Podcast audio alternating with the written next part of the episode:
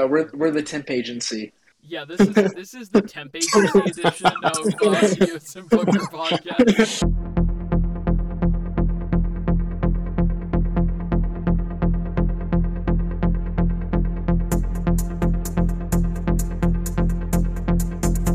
Where, where we have you know a, a, a few guests on to uh, replace certain members who decided that they didn't want to be on.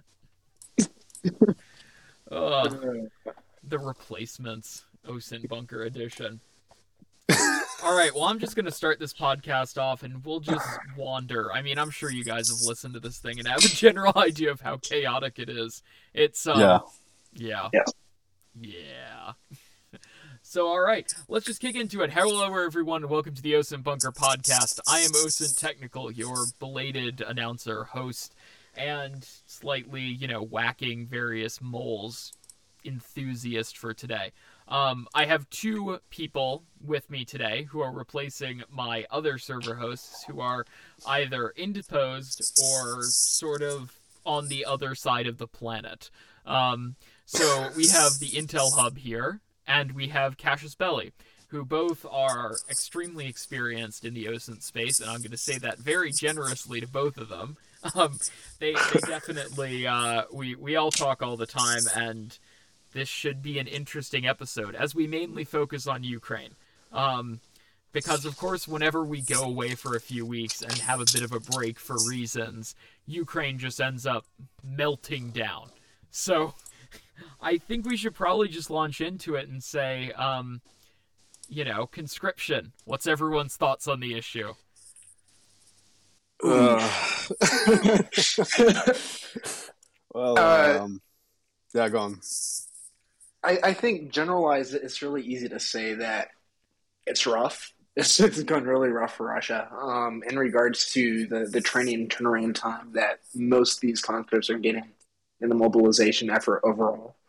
Um, it seems like there might be two different directions that that mobilization route's going. One of which is to fill in and try to try to enable some of those elements that have already faced over attrition, and then the other half seems to be more so the the actual formation of new elements to to try to fill in some lines on the forward line of troops for Russia. Um, however, it seems for the most part they're they're they're they're numbers that are being added to BTGs and DTGs that are already over attrited. Yeah, and I think as our sort of resident uh, enlisted personnel enjoyer now, you, you, we should we should Yeah. probably talk about just how hard it is to actually generate new units out of what is effectively nothing. It, it you know, Yes. you, you actually need command structure to, to do things. And uh, I guess especially in uh, in Russia, since there's a obvious lack of, uh, I mean, infrastructures and money and even officer and instructors. But so I don't know honestly how it will go, but uh, we we I think we've all seen all these uh, videos on the footage showing all uh, how people are not prepared to for this and uh, how they're uh, they're very they have uh, very poor uh, equipment. So honestly, uh, I don't know how it will go for the conscript, but I think it's it will be very difficult on the ground. And uh, one question remains is why they didn't mobilize since the beginning, and why now? Probably because there's a lot of casualties. But uh, yeah, I don't know what you think. Yeah, I mean, in my opinion, at least seeing the most recent offensive um, from Kharkiv and, and you know in that area is that Hmm. once Ukrainian forces were able to break you know those Russian front lines, those sort of islands of Russian control and towns, really they were able to just run around in the rear areas because apart from maybe a few police units and I I don't know, maybe some National Guard soldiers, there was just nothing on the Russian side Yes. that was just behind the front line. Yeah. I mean, we saw civilians openly, you know, up and hanging Ukrainian flags all over the place before the Ukrainians actually arrived. Um, Yeah. It's there just there wasn't that control behind the front line, and that probably was a manpower issue.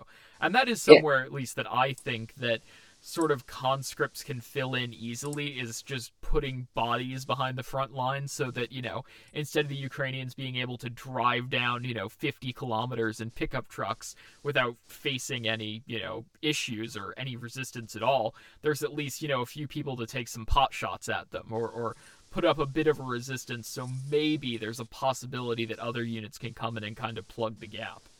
Yeah, I mean, absolutely, you're right. And looking at Russian doctrine and strategy overall, um, one one of the general key assumptions that key assumptions that was made beforehand, before we saw Russia uh, conduct their invasion, was that they would utilize their conscripts as rear area security, and ensuring that you know key infrastructure, key trains actually controlled, in order to enable the main elements, the the professional army, the contract army, to move forward.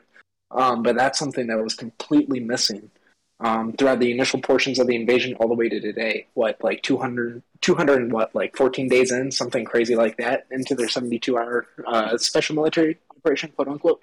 Yeah, and I'm willing to bet that actually the MP units and you know those other rear security units have sort of gotten hollowed out as they've been used to kind of fill in losses in the frontline units, and now they're basically yep. facing issues where there's just kind of again no one behind yeah. those front lines. Yeah, and yeah. I think I think Go ahead. Yeah. Yeah, yeah, I was going to say uh, there's a, a, very huge problem uh, on the ground uh, in terms of uh, people av- available for their, uh, I'd say, operation. But uh, yeah, as, as I said, I, I think I, have told it many, many times in our group chat, but you know, I, I know some people on the ground, on even in Russian side, and they are all confirming that it's going to be a, a, a very bloody mess. And uh, yeah, I think this is a, a very huge problem for Russia because they they can't they can't present for even for their own uh, opinion they can't present a, a loss or uh, anything and i think we've all seen um, how the uh, i mean the medias and uh, all this uh, i'd say uh, elites in russia reacted to the counter-offensive made by Ukraine, and now they have to make any progress on the ground. They they have to show that they can win in Ukraine, and uh, they don't have any choice. And uh, I think they are, they are now starting to put everything they have, even conscripts. They don't have any training. They don't have uh, any decent weapons, and uh, yeah, this is honestly this is going to be a, a very mess. Yeah, I think I had I had joked about it, but I I'm sadly seeing this become more realistic. Is what yeah. would have been you know new created or or newly minted mechanized units being mainly infantry. You know, maybe yeah. with older mm. trucks to sort of move them around from place to place, but you know, still primarily foot mobile uh, groupings and, and foot mobile sort of operational units, which I mean, I think we've talked about, you know, really how that restricts the Russians if they were to sort of put together an offensive with their, you know, new conscript units, sort of where they would be able to put them into use because Russian strategy, you know, since the Cold War has kind of relied on that use your heavy mechanized units to make a breakthrough, mm. and then use lighter mechanized units to exploit it, and you know then use VDV as well behind the front lines to cause chaos and um, and and indict or, or stop any possible you know counteroffensives or, or reinforcing units to move in to stop you. And I mean now the Russians really seem to be kind of moving in that direction where they're going to overcome that by just throwing men at the problem. Um, Yep. And and I, I I I really don't see a place where or or there are only a few places where I feel like that could work. Um short of just putting bodies in the way of any Ukrainian counteroffensives.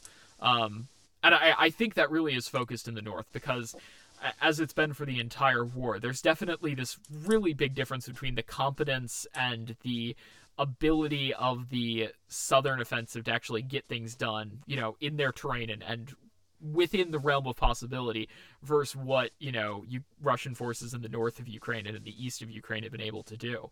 Um, and so I think any conscripts going to the southern front will probably be integrated into existing units or actually kind of put to work in a reasonable manner for what they're capable Yeah. of doing versus in the Mhm. north where I really do expect them to just be kind of thrown at the Ukraine. Yeah, yeah. This is basically what what I've heard from the ground, and this is even what uh, some uh, Russian officer are expecting on uh, uh, around Kharkiv and all these areas. I think they they they they're going to really throw all their their uh, mobilized uh, people, and they will send them in this. Uh, in this area, and I I think this is maybe uh, the way that Russia found to, you know, uh, fill the hole and just send tons of people trying to um, crush Ukrainian position. But honestly, I think it's it's not uh, it's obviously not uh, the good way to do. And uh, one of my question was, uh, do you think, guys,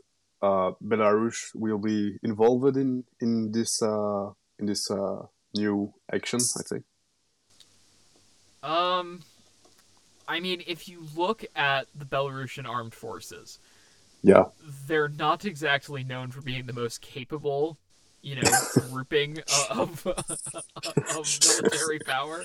I mean, you know, they Yeah. have like thirty thousand active duty service members, um, Mm, and they're still all in Belarus right now.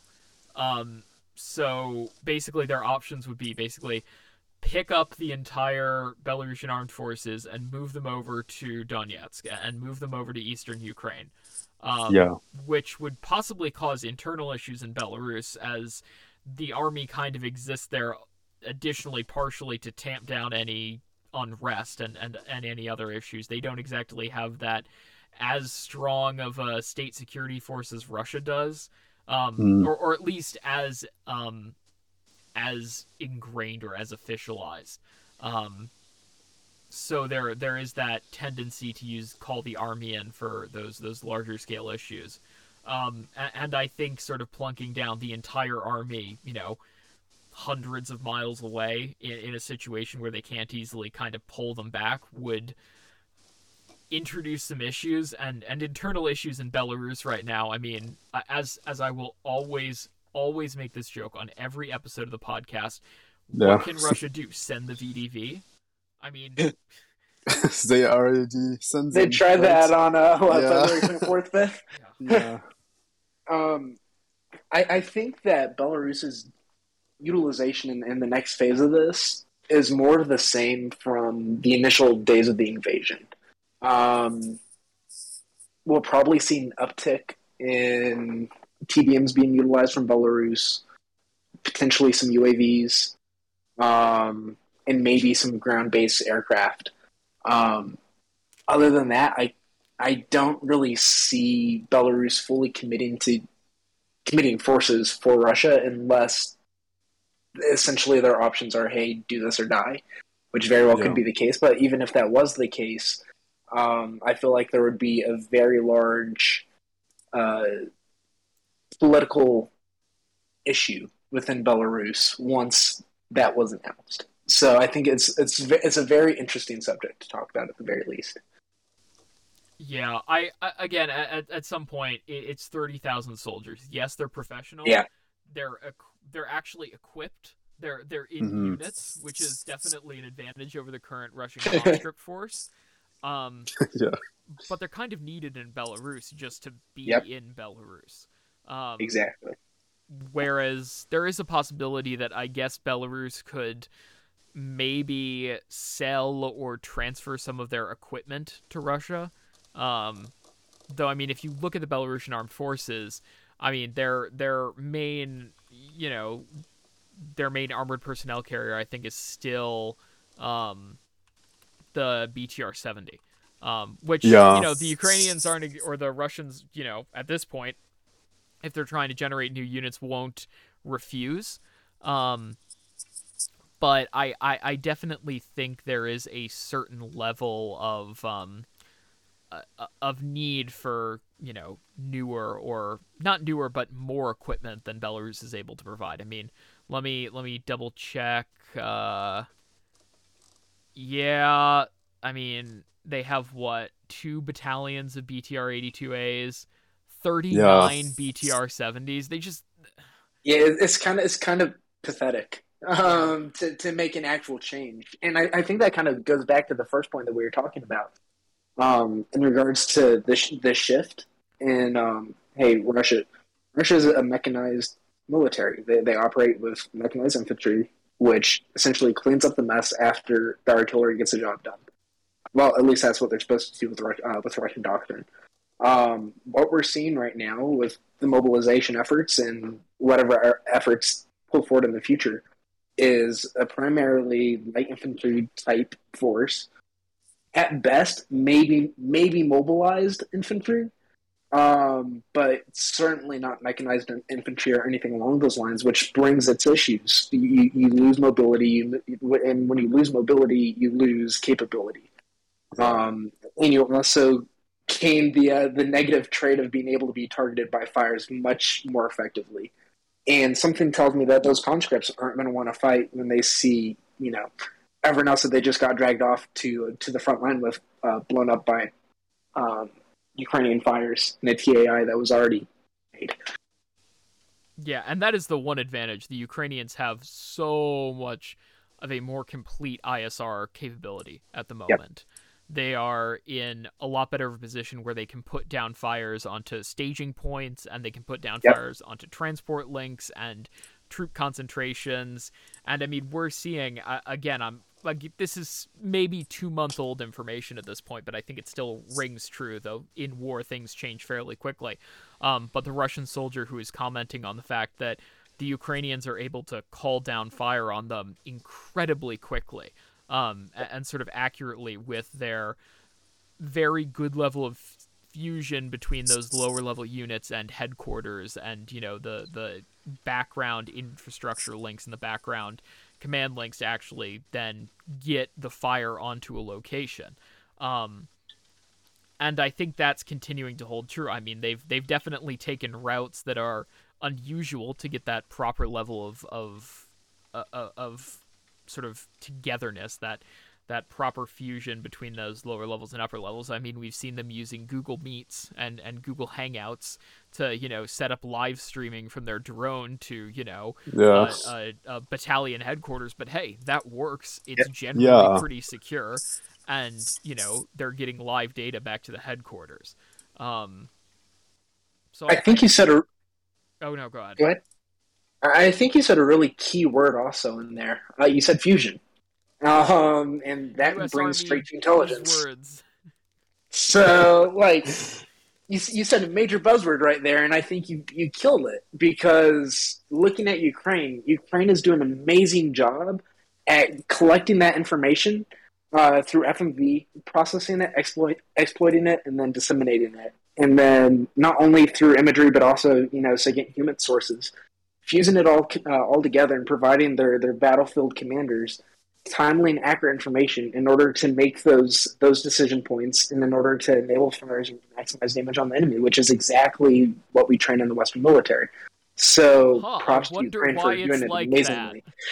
Almost like we trained them since what? What year? How many years? it's almost yeah. like we've telling them exactly how to beat the Russians for eight years now almost like the U.S. Army actually wrote the book with Ukraine on how to how to defeat the Russian BTG. Yeah. Um, the Ukrainians are, are writing the second half of the book now, but it, yeah. it definitely and these lessons will probably be taken into the future. And t- I I would be seriously nervous if I were China right now because a, a, lot of these lessons are being integrated very, very well. Yeah. Um, yeah, yeah, that's the whole question. I think um, I wonder how how it how China will re- react uh, in terms of uh, military equipment and uh, training, and uh, you know they they also watching all this war, and I guess they are they have their own officer learning, and uh, I don't know how they will act in the future, but uh, yeah, I think it will be interesting to keep an eye on them and yeah. see what they can deploy and how they can practice war, right?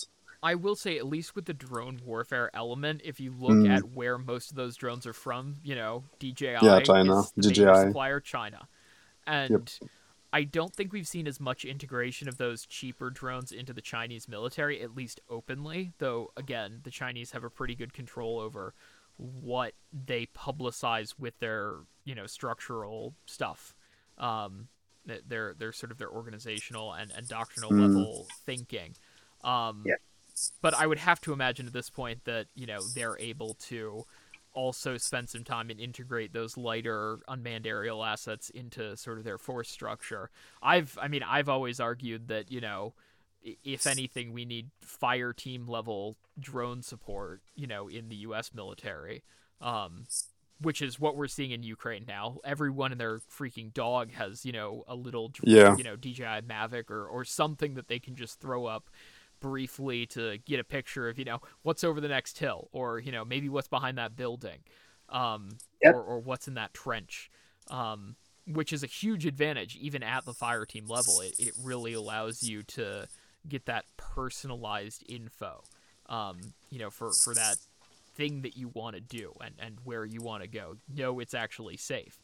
Um, and these again, these were these were made. These drones were made for regular people. They're not exactly you know rocket science to handle. I have one, like, and I I I am a moron. So i- i- if I can use it without crashing it, then you know, I'm I'm pretty sure anyone can. Yeah. Well, and I- I um, mean, it all comes down to the increased situational awareness. And that increases your probability to survive and maximizes your probability to kill. It minimizes those, those small mistakes that add up. Yeah, on uh, overall, I think it will be uh, there will be a, a, a before and a after uh, to this war in terms of uh, you know strategy and uh, um, drone capabilities, and uh, for all countries, uh, even Russia. I mean, I don't know how it will end, and I don't know how Russia will end.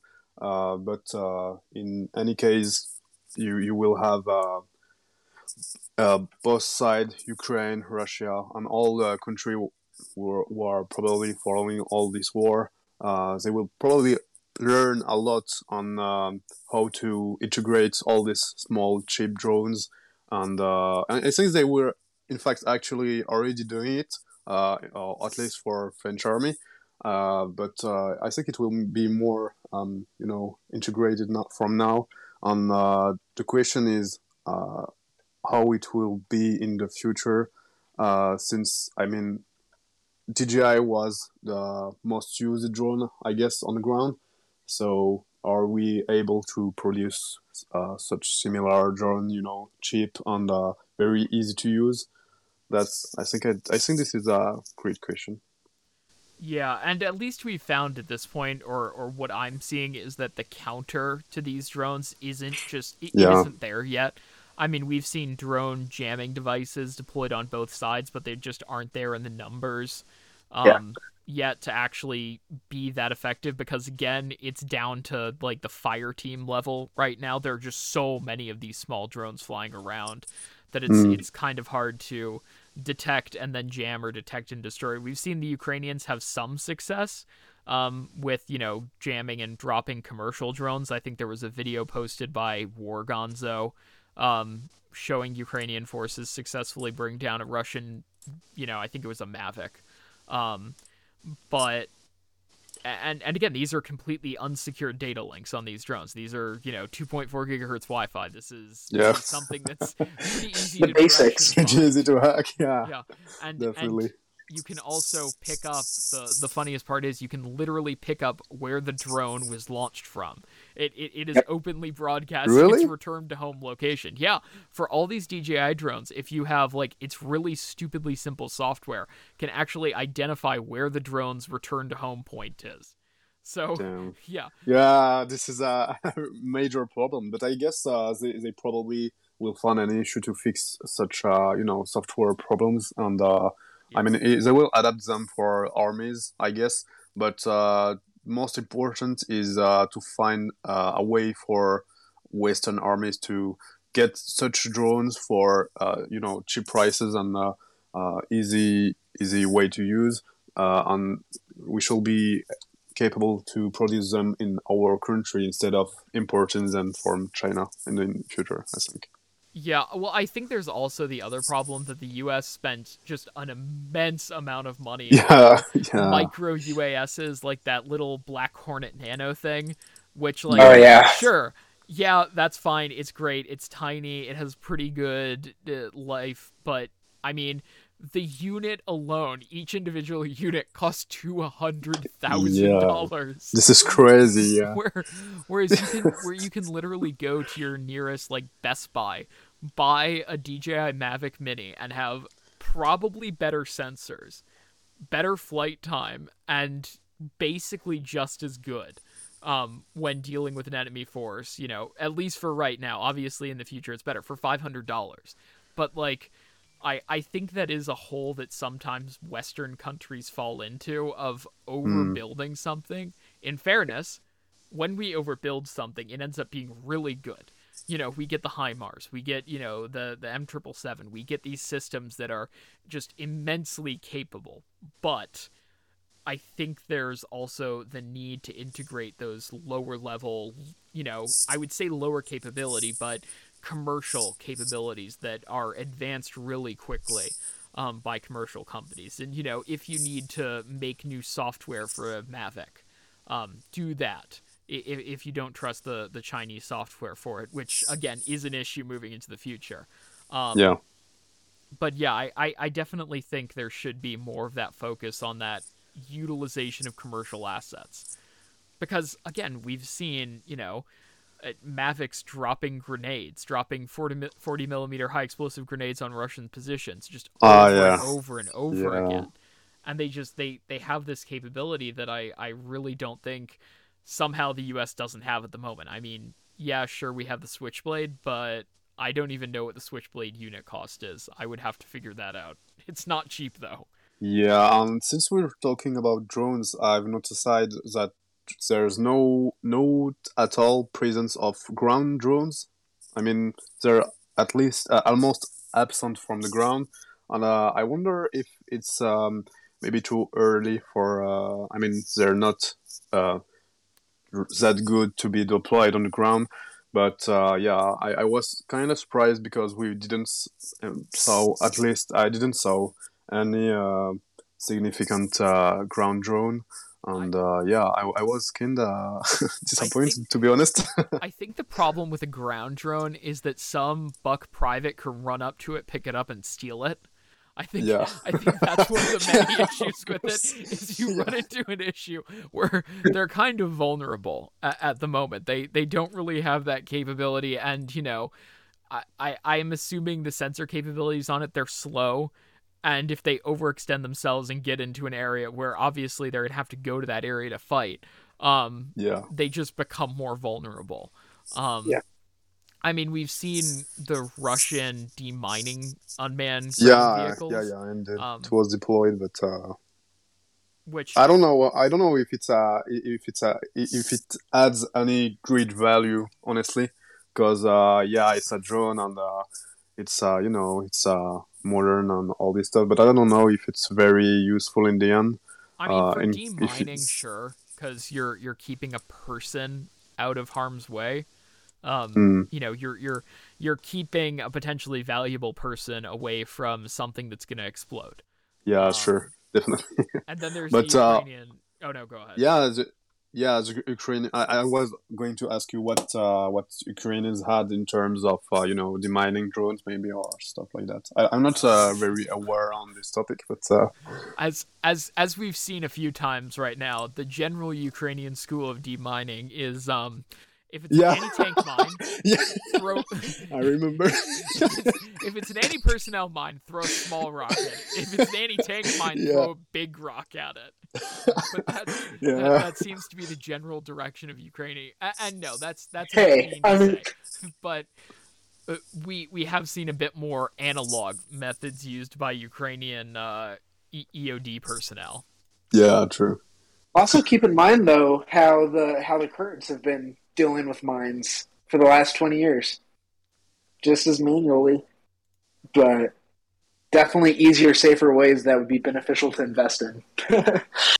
Yeah, Yeah, and and I think definitely. I mean, when the Ukrainians have to do stuff like deal with PFM mines, I think I posted an image today where it's basically hmm. just for something of that size class, a fishing pole, you know, should work.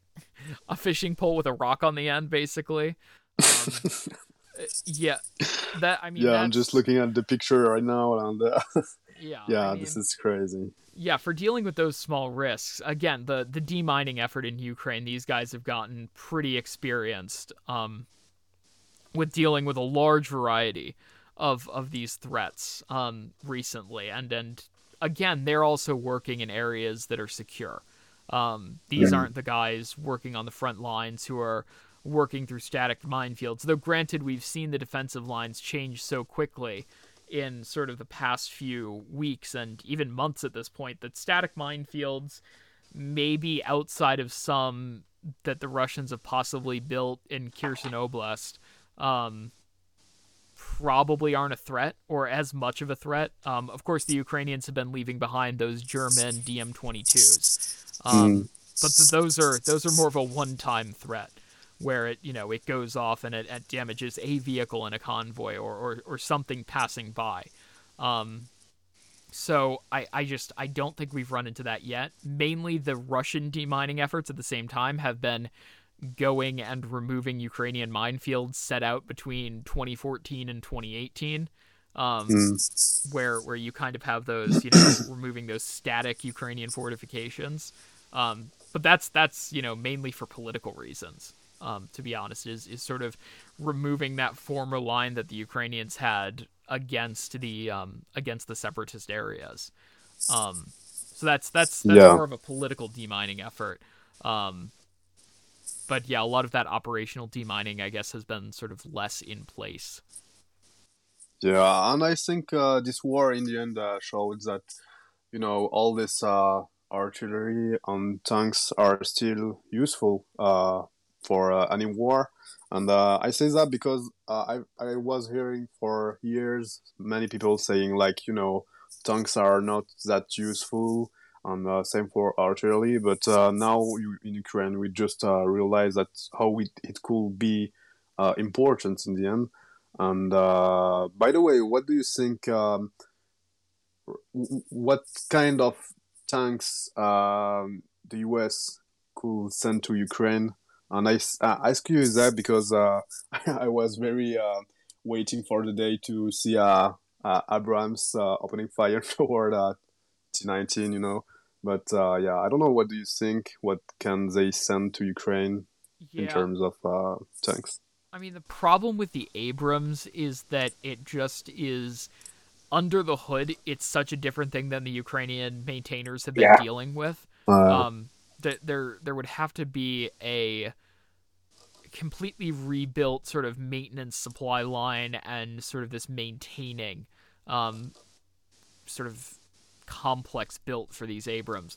Whereas, you know, it, it would be a bit simpler if you were to rely on leopards or or something. Yeah, you know. probably. I mean, it's why you know Poland basically got cleaned out of T seventy twos, um, mm, because those those were you know, the Ukrainians know how to work on them and they know how to use them. Yeah. And they fit very easily into you know Ukrainian existing Ukrainian units.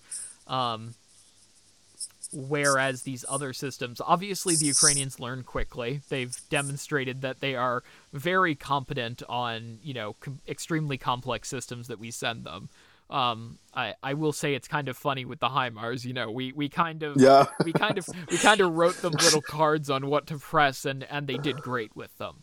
Um, but that that was done super quickly and and I do think there is a level where the US should start focus on focusing on, you know, training these forces on Yeah, you know, definitely. on they, they we should be taking Ukrainian maintainers out of Ukraine or even, you know, Ukrainian Yes. conscripts and training new Mhm. Ukrainian conscripts on the entire, you know, NATO stack of maintaining. Um, because again, and that is another problem. A lot of these crews that you know should uh, be learning these new technologies kind of have to be in Ukraine right now, fighting, um, and and and repairing things, and and it is a real issue when you take them out to train them. Um, which is why a lot of that training is still focused on you know training those basic low level units. Um, those those new conscripts on kind of how to fight, you know, under our current structure, and and sort of how to fight in a way that is efficient, I guess, to their their current situation. Um, but yeah, I, I that is definitely a problem that I think we've run into. Um, it, it's kind of hard to take these existing personnel out of Ukraine and train them. Yeah, definitely. And uh, I just realized that we still didn't uh, talk about uh, the main events, uh, main event for this week, which is uh, probably Nord Stream two, which is uh, kind of related to Ukraine I in uh, certain time. avoid that. Who did it? Um, Who knows? I mean, yeah, there are definitely, at least for Nord Stream 2, the, what, four current breaches in it? Um, yeah, yeah, eh, there are a lot of potential culprits, I think, right now that sort of you could point your finger generally at and say, you definitely look suspicious. Obviously, it's right outside of Kaliningrad, it's right outside of Russia's backyard, um, or in that area, Russia's backyard. Um, though it is kind of NATO's backyard at this point now that kind of the, that whole Sweden Finland thing has has gone down. Um, yeah, but I the political reasons behind it, I think both sides have good reasons to want yeah. That's that's what I was going to say. Yeah. I think both sides have extremely good reason to do it actually, but uh, yeah, I wasn't honestly I wasn't expecting such uh, you know um, attacks on uh, you know a pipeline. Uh, so yeah, uh, I think we we have talked a lot uh, between us in the group chat and uh, exchanged our uh, opinions, and I think everyone have good arguments. I think honestly nobody will know in the end the end of the story uh, because Yeah. this, this is probably classified uh, somewhere on the earth, right? Uh, so yeah, honestly, it was. Um, this is very important because it's going to, uh, uh, of course, uh, make skyrocketing prices uh, on the market. Uh, but outside this, uh, it will be a very problem in terms of uh, you know en- environment and uh, all this stuff, which is a very problem for. Uh, I think it's Dorm- Denmark. It's uh, it's uh, the um, Wasn't it both Uh, Denmark and Norwegian waters? Uh, uh, Bal- Baltic Sea. yeah, it might have been both of their waters that were affected by Yeah, this. I think Yeah. this is both of the water, so this this is going to be a very important problem for both countries. But uh, yeah, I don't know. Honestly, I've seen uh, many people talking about about it on uh, you know Twitter and all these medias, uh, but uh, nobody will know honestly. Uh, but still, it's important to, I think, at least talk about it a little bit. But that's it. I won't. I won't jump on any conclusion. I won't go to uh, you know this uh, sort of uh, useless talks and say, yeah, this is the U.S. or this is the Russia or. But this is uh, very important anyway. Yeah, I think the one thing Oh no, go ahead. Sorry.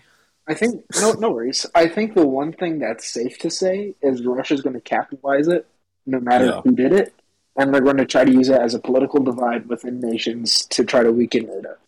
Um, I think that's the safest thing to say right now, without directly pointing fingers. I think Russia's going to utilize it to whatever capability they can. Yeah, I think the one thing that we can agree on right now is that it's impossible to know who did it. Um, Yep. there just there Yeah, there is definitely. there is not enough information to say, um, and that's that's pretty rare that you know all us yeah. can agree on that principle that you know we can't know. Um, And especially since it's in one of the most patrolled, most surveyed areas, you know? Like the amount of there there's so many questions and so little answers. And we're how many days? How many days has it been? Like two days? But yeah, t- two or three days, I think. I mean, the other problem is it's also fairly busy waters, so it's Yes. pretty easy to sneak around as well. Um, there's there's a reason a lot of patrols have to be kept up. It's it, it's you know there are a lot of essential or critical things lying on the seabed there. It's very Yep. busy and it's you know it's a very green water environment with that incredibly difficult environment to actually surveil. Um, it's it's very easy to sneak around.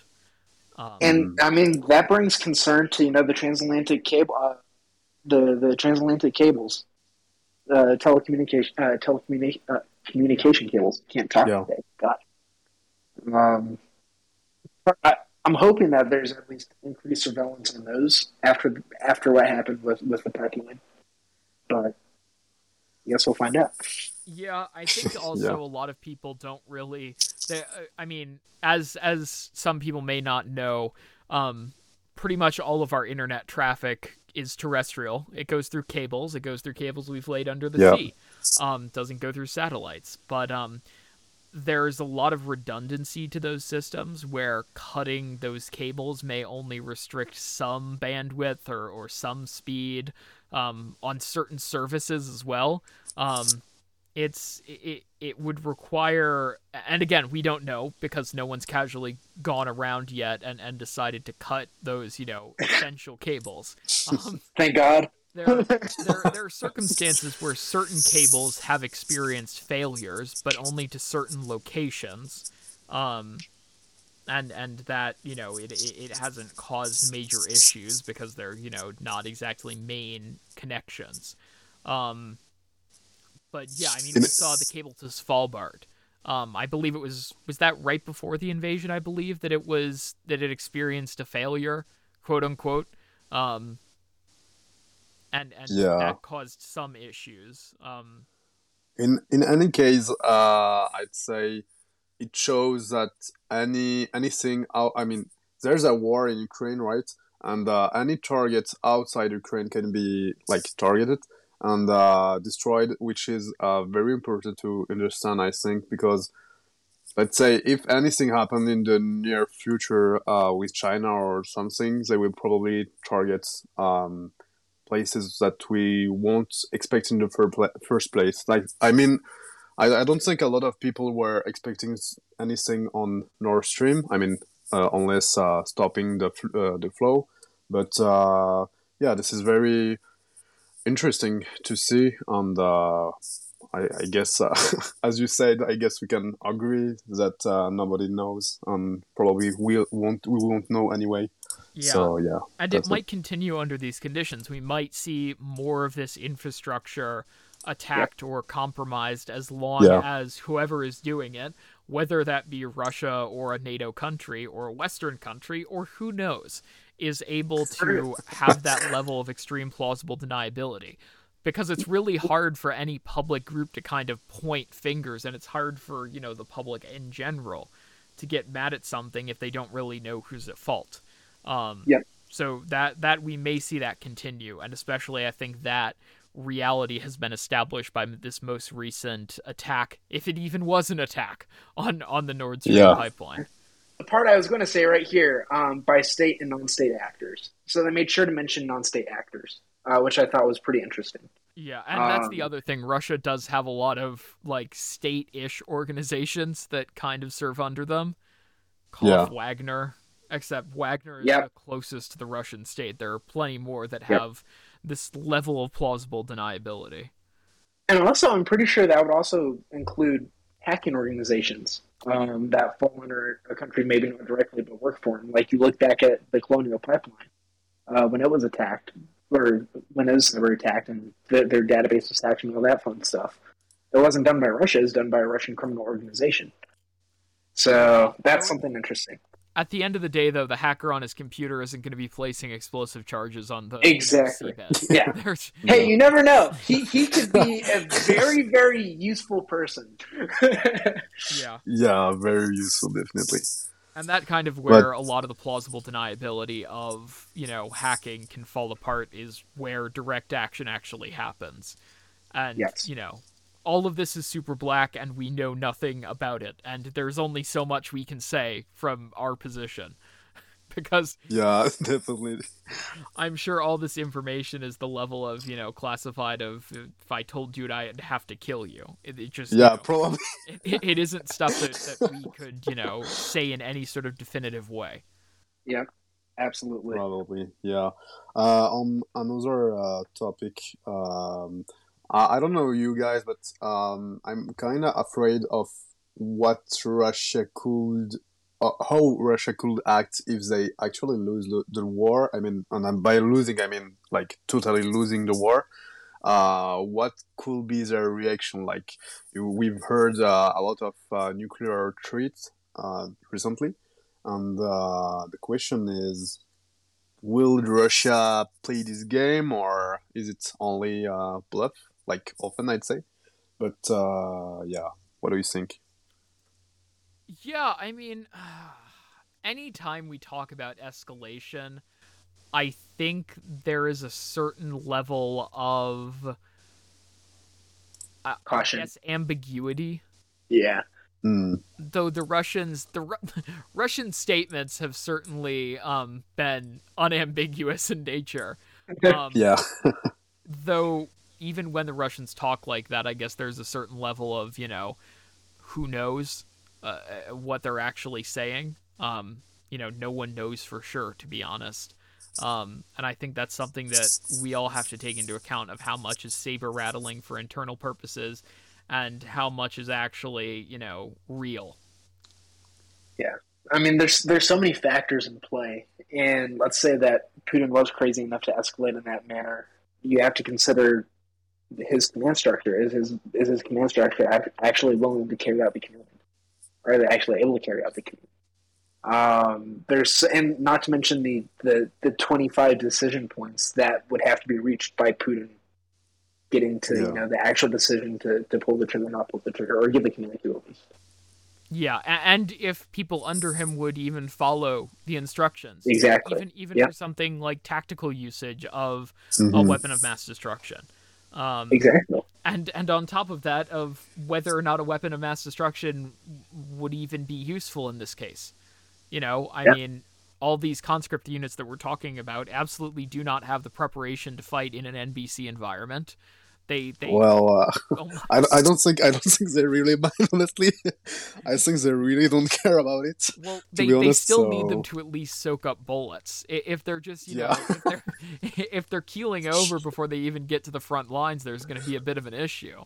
Um, yeah, but maybe they will I mean, let's say if with a big if, if they used uh, any uh, mass destruction weapon, maybe they could target uh, any strategic infrastructure like energy places like uh, thermal uh, power plants, for example, like they did around Kharkiv after the counter offensive.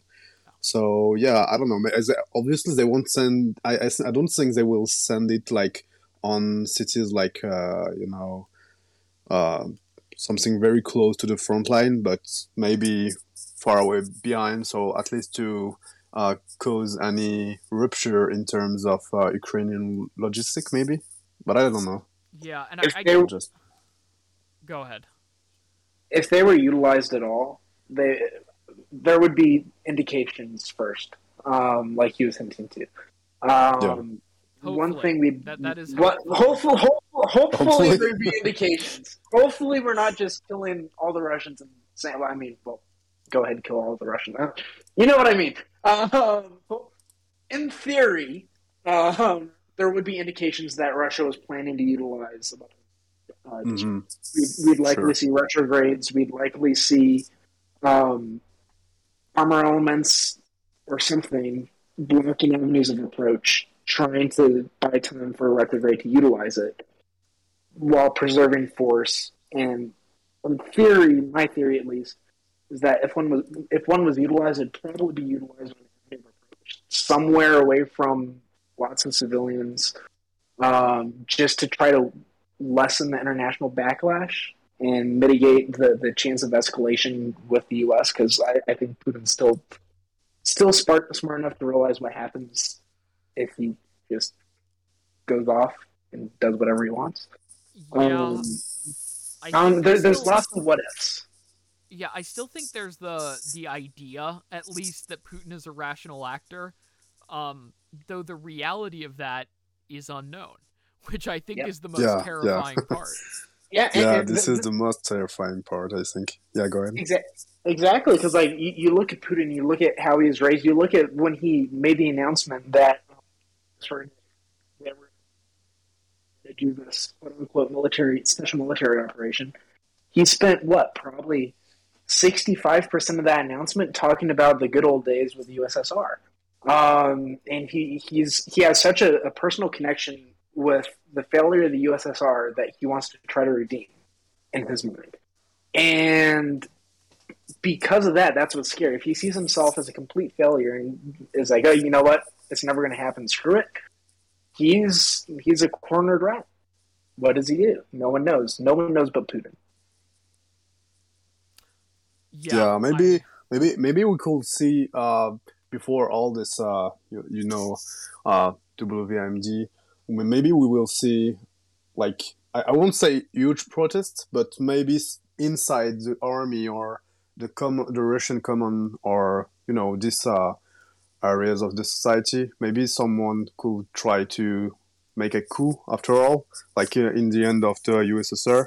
Uh, I don't know if it's if it's something real um, like realistic, but uh, I, I I was thinking about it. Maybe someone could just try to make any coup.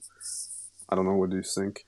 If it's yeah, so the problem is, and I've talked about this before, is that Putin's, you know, military man, uh, Shoigu, um, yeah, his entire shtick has been that he's a very good political maneuvering agent.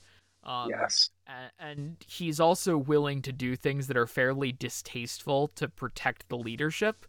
Mm-hmm. Um, at least with Yeltsin um, before him, before Putin, um, he was it, appeared that Shoigu was willing to start an entire civil war um, in order to sort of scare the um, uh, the the Russian military at the time, um, and that was that was you know definitely concerning, and and I feel like he might be willing to do that again because again this isn't like a speculative thing or as much of a speculative thing about what his personality is like he's done this before he was prepared yeah. to give protesters in the red square or the in front of the presidential palace um, mm-hmm. guns in, in, order to you know start start fighting um, but I, I i think there is that element to remember is that putin has very carefully over the past 20 years surrounded himself with individuals that will protect him in situations exactly like this, where any other leader would be looking at serious internal turmoil.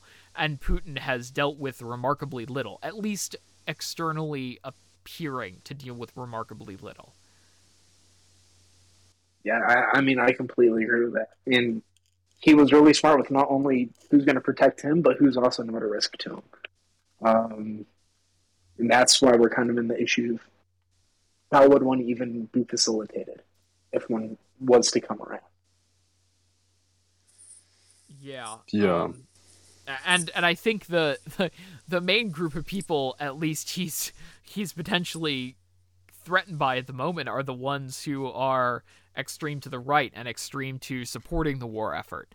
Um, and and those are the ones who have probably pressured him into you know implementing a draft yeah, and, and taking definitely. action. Yeah, definitely because Oh, go Yeah, go on. Uh, I, I was going to say because uh, at the moment uh, the Ukrainians were uh, making their counter offensive.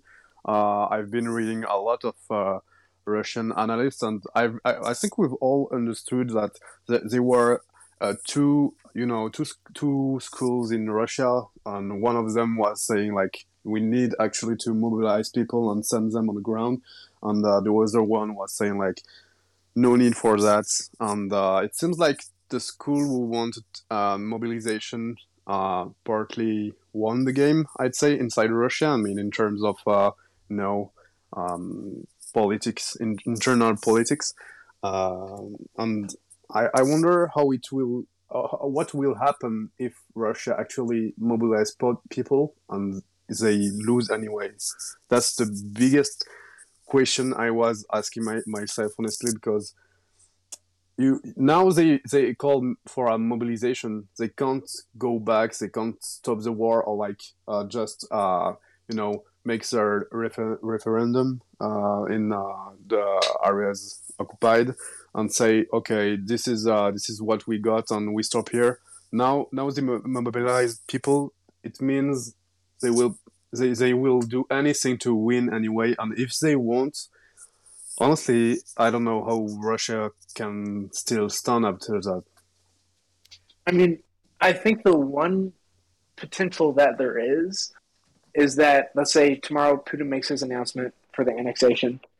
Yeah. Um, he's not going to mean it, but he could propose a, a peace with Ukraine and be like, "Hey, we're taking this, we're done," and then that way actually force uh, Zelensky into a position in which he has to either look like the bad guy, quote unquote, for not wanting peace, and then get to you know Putin gets to continue his war, or somehow miraculously um, Putin ends up being able to claim victory for his, for his people. But we all know that Zelensky and Ukraine, or the rest of the world for that matter, wouldn't no one would stand for that.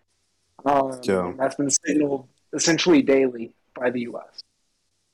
and other nations. Yeah. Uh, and, and again, whatever potential response there is, is a huge question. Um, there are there are ambiguities, of course, and, and I think they're purposely amb- ambiguous um, to to what any said response would look like. Um, though, of course, it whatever response would happen if some weapon of mass destruction were u- were to be used in Ukraine, it, it would be a fairly total response. Um, obviously we would be the Ukrainians. Ro- we would see them rolling around with with M1s. You know, we might potentially see direct action against Ukraine, or sorry, against Russians in Ukraine um, by NATO powers. Um, because various countries have made it clear that you know if there were to be even something like a reactor explosion within Ukraine, that could trigger trigger Article Five. Um, Yep. And and I don't think uh, nu- uh, or I think that nuclear weapons being utilized in the country would definitely be akin to something like that. And I mean, I feel like it's not far fetched that we'd also likely see NATO pull off some offensive cyber attacks against Russia. Um, cyber has the possibility to be, you know, just as damning as as a nuclear weapon, minus the kinetic action and the death. Um, so that's always an option on the table as well. Where are the rods from God when we need them? Yeah, though granted, there also have been the questions. There, since about 1999, there have definitely been questions of nuclear primacy, um, between NATO and Russia, uh, about whether or not there truly is mutually assured destruction still. Um, though the questions about that have obviously raised some issues on the Russian side of increased deterrence posture when there is a crisis like this, um, which can raise additional risks. Um, you know, delegating command re- or, or, or munitions release orders down to lower level units is, you know, not exactly the most responsible thing to do, but might be necessary if the Russians believe that a first strike could potentially incapacitate, you know, their ability to launch. Um, Yep. You know, the Russians don't have a space based warning network. They rely on over the horizon, or not over the horizon, but early warning radar systems. Um, Yeah. a- a- and stuff like that means that the Russian, the real Russian warning for something like a nuclear attack could be as little as 15 minutes. yeah, Or it's very if- short notice. Or if nuclear armed Hmm. cruise missiles were used, the warning could be when the first, you know, nuclear weapons detonate. N- No one's really sure. Um, and and that and that's exactly what people always kind of forget when they when they think about Russia and why Russia's so so bold with with, with their stance because their their capability to respond is so much less than the U.S. and other Western nations. Yeah. And that's definitely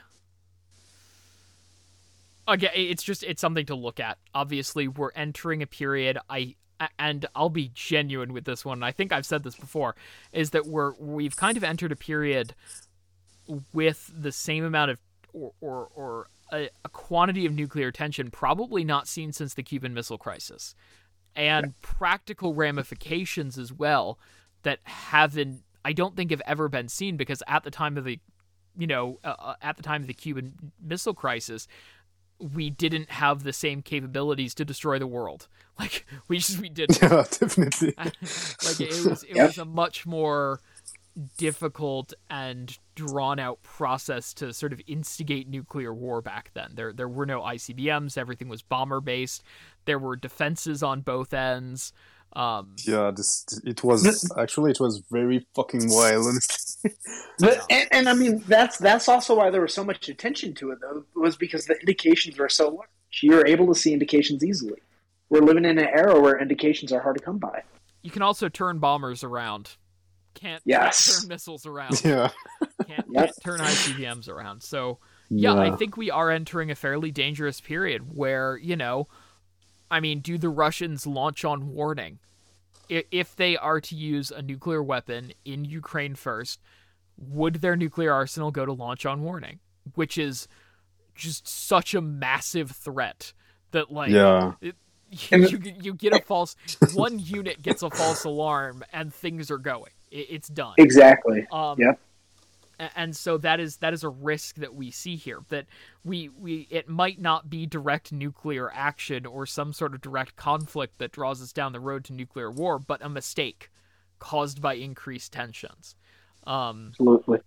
so yeah I, and, and i definitely think again only one side at the moment is ratcheting up the tensions. Like there there is a single side that's responsible for this. This is all completely in russia's court at, at the moment um, they they're they're kind of driving this entire thing, and I don't. I I mean it's it's their choice really to take these off ramps.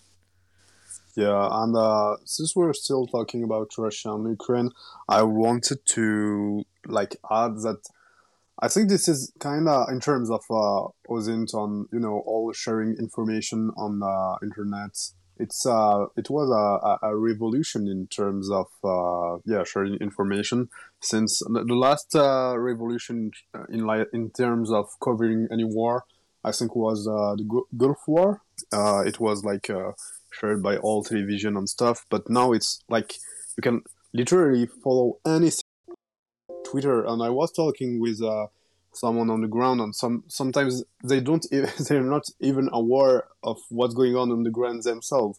So sometimes we we even know more than them. And uh, i think this is very important to take in account. And i feel like uh, sometimes russia didn't um, prepare themselves for all this uh, you know wasn't uh, part of uh, the war i'd say uh, at least at the beginning and finally we started to see um, you know many people's i, I, I mean um, especially uh, Rybar uh, you know Rybar team uh, russian team uh, started to make maps and uh, try to use the same meters in terms of uh, after a few months. But in the end what i wanted to say it's like it's crazy how in today we can like follow each step in the ground and have all the information like it's like a streaming basically. It's crazy.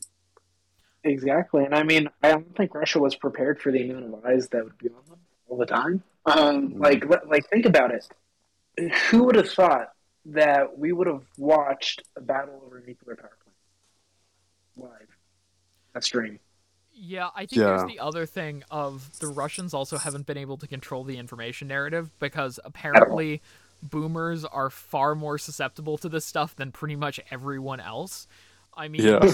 we've really seen this war governed by or or at least the information coming out of this war governed by individuals who are much more media savvy. Um, and, and have a much more or a bit more of a accurate view of what's going on. Of course, there are still, and honestly, I'm extending this to the Gen X because they're also terrible on the internet. Um, yeah, sort of there, there are still that, that that element of the internet that are boomers and Gen X that fall down these rabbit holes, and honestly, the the same ones are also falling down to the everything Russian is terrible, you know, everything Iranian yes. is terrible, it's all useless, it's all you know horrible. Um, and, and I I, I kind of see those those same people falling down that rabbit hole. Honestly, there are some people who really just should not be on the internet. They're they're kind of just yeah. too susceptible to like yeah. any narrative. But in general, I mean, we've seen things governed by you know NAFO, which like holy cow, Russia hasn't yeah, been able definitely. to counter that online. Like honestly, honestly, I was surprised that um, the Na- NAFO uh, movement, an like movement, take this uh, importance in terms of uh, information war for Indian because it was used to counter uh, all the Russian narrative in, in, on internet, and I was honestly very surprised that Russia could do like nothing about it. They were not able to provide any, you know, I'd say counter offensive in terms of information war- warfare and uh, yeah I, I, say they were not prepared for this and they might um, underestimated uh, all this internet uh, area. Uh, i mean they were using different tactics probably made in uh, during the cold war but uh, now time have changed and yeah this is very surprising honestly yeah, and I well, think I, that... I, think social media companies have been a bit more on top of it. I mean, ASB mm. News was kicked from Twitter before the Russians reached, you know, the outskirts of Kiev. Um, yeah. Which more, you know, locking down on these disinform these, you know, bodies producing disinformation. You know, even the more official ones. I mean, RT is gone basically from the U.S. and, and from the West as a whole, effectively, and RT yeah. was a massive disinformation operation. Um, but of course, all these smaller influences influencers as well are either getting every single one of their tweets with a warning, or they just aren't on you know aren't, aren't on any platforms anymore. Um, or they're being countered by by by other people that actually know the narrative, the real narrative, yeah. and counter counter the disinformation one. Yeah, and I, I think things have been much better policed in this, um, because again, the, the the reality on the ground is very clear. Um, and I think the Ukrainians understand that, and the Ukrainians have been very on top of the information sort of spectrum. Um, yeah. Where, you know, in the early part of the war, they made it clear that if Russians were to surrender to them, that they, you know, wouldn't abuse them. And, you know, there, there was this establishment that, you know, they would hold prisoners of war under, you know, internationally recognized conditions. And, I, I, I think those general things that the, those steps that the Ukrainians took um, sort of allowed them to kind of put together this narrative um, yeah. that definitely helped them. Though at the same time, the Russians were doing things like rolling into Bucha and literally just shooting at everyone.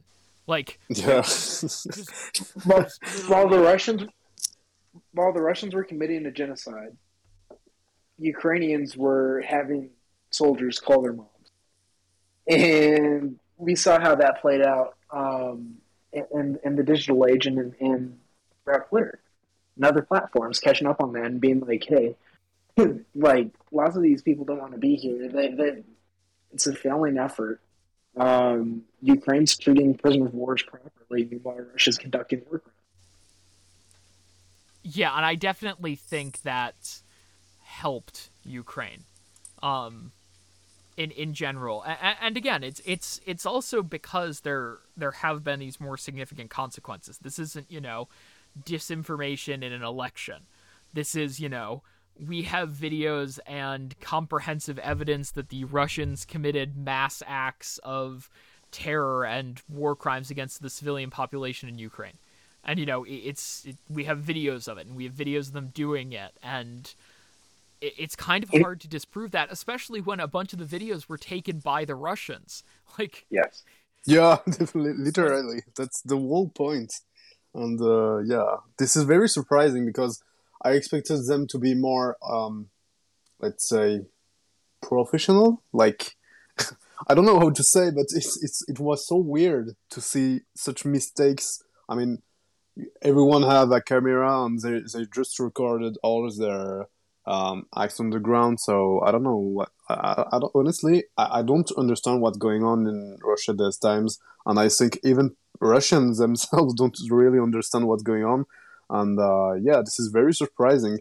But it's also interesting that to see while while they were doing their war in Ukraine, uh, they were still attacking on different uh, subjects in terms of information warfare. And um, I, I say that because I've seen it uh, in particular in Africa. Uh, we've we've seen many acts of uh, you know um, uh, disinformation, um, fake news spread on the internet, and all this uh, stuff. I, I, mean, they're doing it in Africa, but I feel like it just failed in, in, in Ukraine in the end. I think part of the reason why Ukraine was able to, you know, succeed so much with the narrative also is because it wasn't it wasn't disjointed. Everyone yeah. was on the same page, both on social media and also politically. I mean, when you look at how good Zelensky did with speaking to yeah. nations individually and also United Nations in NATO, he literally critiqued every single speech for each nation to understand how Ukraine feels. Like when he taught, when he spoke with um, leaders from the U.S., he brought up Pearl Harbor. Like he literally, him and his writers did an amazing job transcribing the narrative to world leaders, so that way the world leaders could understand what was going on. Meanwhile, he's also making tweets. People are all on the same page all over, both on social media and politically, and that just completely over Russia's inability to maintain a single narrative. Yeah. Yeah, I again, I don't think Russia planned for more than three days out in this no. war. No, and and the, the crazy the crazy thing about that is I don't even think they planned three days. Like you look no, no, at it, there, there was look at the plan. Like, it, it, ah. if you look at the plan, it made a ton of sense if everything if, went correctly. If they if yeah. they would have if they would have enabled the operations, but they didn't enable operations successfully.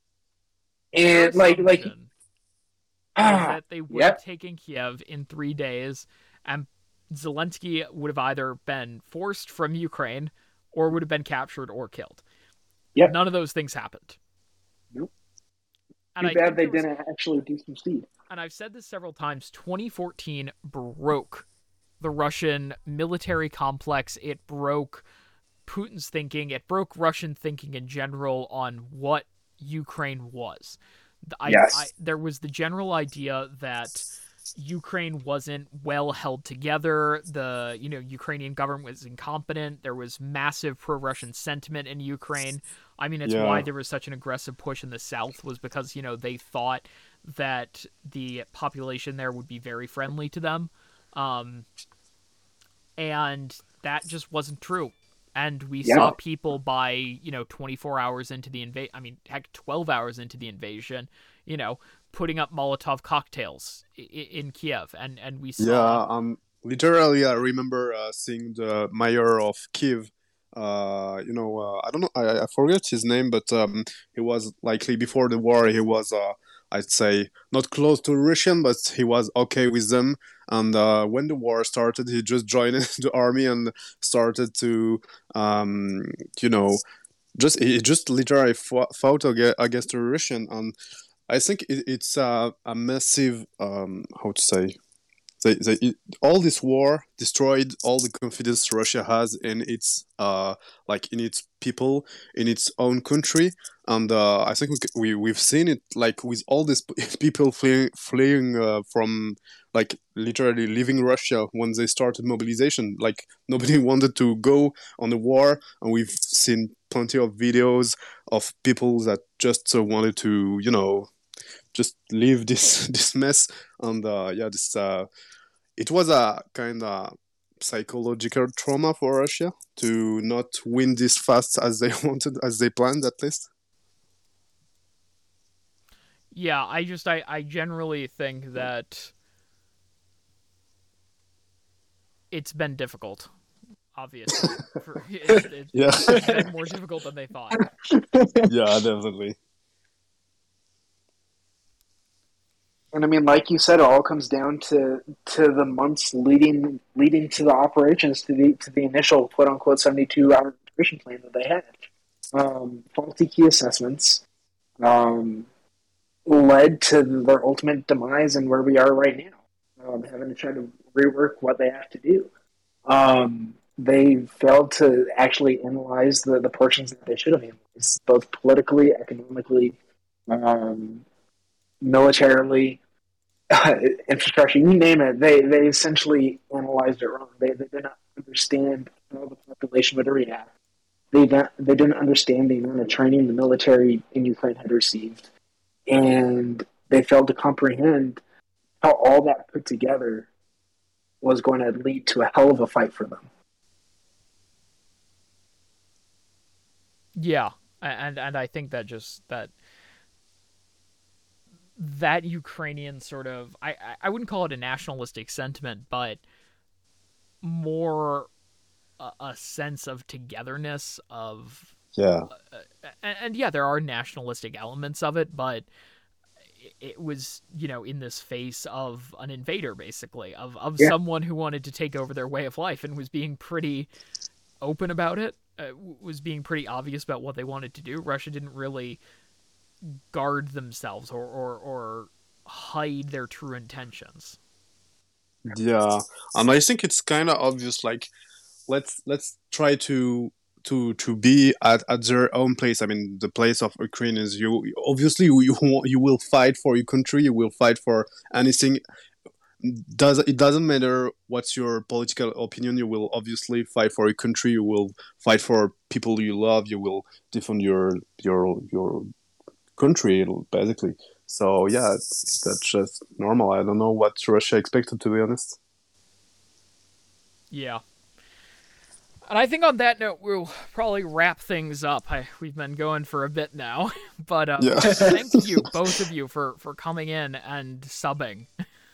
no, absolutely. Thanks for having us. Uh, it's been extremely you. enjoyable um, to talk to all of you. Thanks. Absolutely, man. It was a blast to do it again. Yep, and I'm just gonna wrap that up. We will hopefully have uh, original people back. I, I do hope to have both of you back on at some point.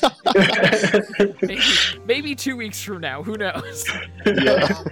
uh, we will definitely be back at some point. And again, thank you for for coming on at such short notice. Thank you. Yep. Thank you. Bye.